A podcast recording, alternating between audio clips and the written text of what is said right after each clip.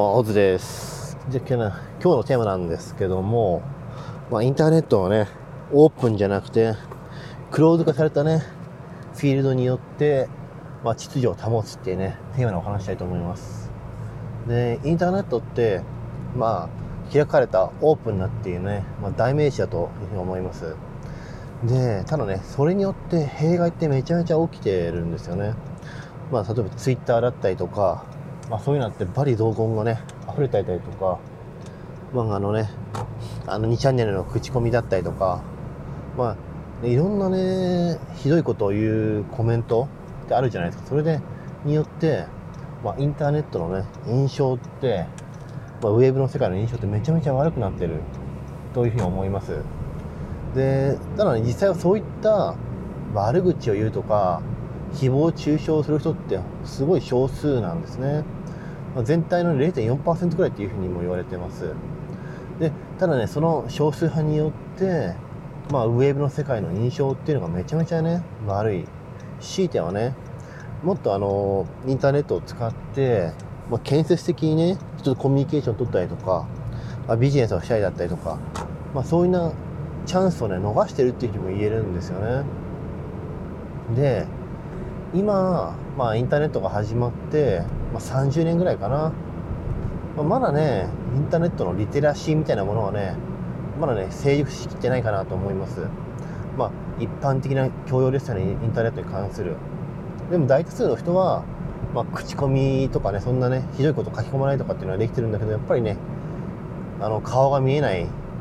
ので一部の人ではそういったねまあ、ひどい書き込みをする人がいるっていうような現状ですね。で、今ね、じゃあ大多数の、まあ、建設的な人、あまあどこにね、流れてるかっていうと、それがね、もっとクローズ化されたね、インターネットの世界なんですね。例えば一例を挙げると、まあ、オンラインサロンっていうのがあります。まあ、オンラインサロンっていうのは、まあね、あの、言ってしまえばね、まあ、サークル活動だったりとか、まあ、あとはね、あの村の集落みたいな風に例える人もいます。もう限られたコミュニティの人たちが、まあ、インターネットの中で、まあ、会話したりだったりとか、まあ、例えばなんかイベントを開催したりだったりとかあとはあのインフルエンサーそのコミュニティの頂点の人がいて一人いてその人がいろんなねあのブログを発信したりとかまあそうか動画を作ったりとかねそういった情報発信をする人。まあ、そんな形でね、オンラインサロンっていうのが活動が成り立ってます。で、オンラインサロンがなんでクローズ化されてるかというと、有料課金制なんですよね。まあ、人、あの、1000円毎月払うとか、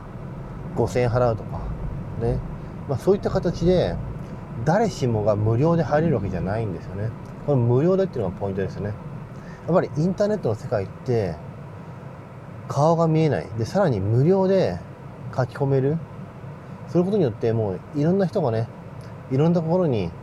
何のあのデメリットもなくお金を払うというデメリットもなく、まあ、書き込めるっていうねあのところがあるんですけども、まあ、それをね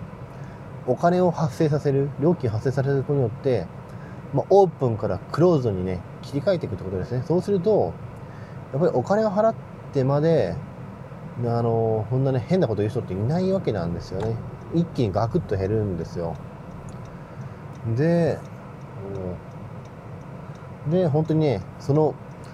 あの、コミュニティで、建設的に発言したい人、勉強したい人、まあそういった人だけがね、残るようになるので、すごくね、あの、クローズ化されてるっていうのはインターネットに合うんだと思うんです特に大多数の、あの、ちゃんとそのコミュニティで発言したい人とかにとってはね、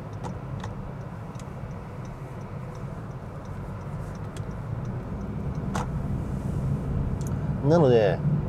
結論として私としては今後ねどんどんねインターネットの世界って、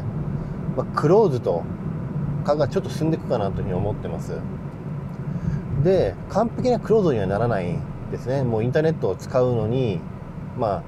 ああの1回戦するのに500円かかるとかそういうふうにはならないとは思うんですけどもやっぱり SNS だったりとか発信できるフィールドっていうのはどんどんねクローズドの文化がね出てくるんじゃないかなと思いますね。でその先駆けが、まあ、オンラインサロンですよね。で、やっぱり今結構信用が重要なんですよね、まあ、いつも言ってるように。今ここがちょっとね信用の話になるんですけど。で今いろんな情報がインターネット上に溢れてます。テクニックだったりとかビジネスこうやったらいいよとかお金はこうしたら儲かるよって。いろんな人が言ってるわけですよ。でも情報がありすぎて人はね選択肢が多すぎて選べないわけなんですね。でそこで何がね差別化できるかっていうとやっぱ信用なんですよね、まあ、例えば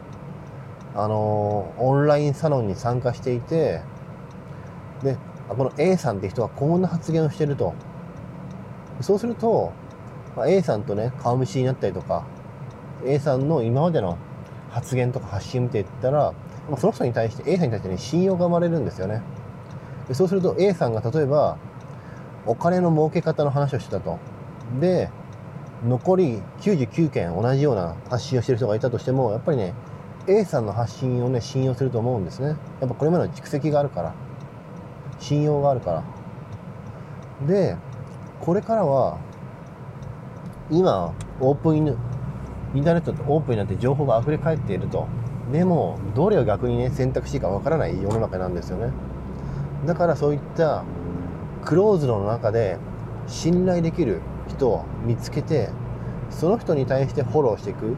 まあ、こういった世の中がね、来ると思いますね。だから逆を返せば、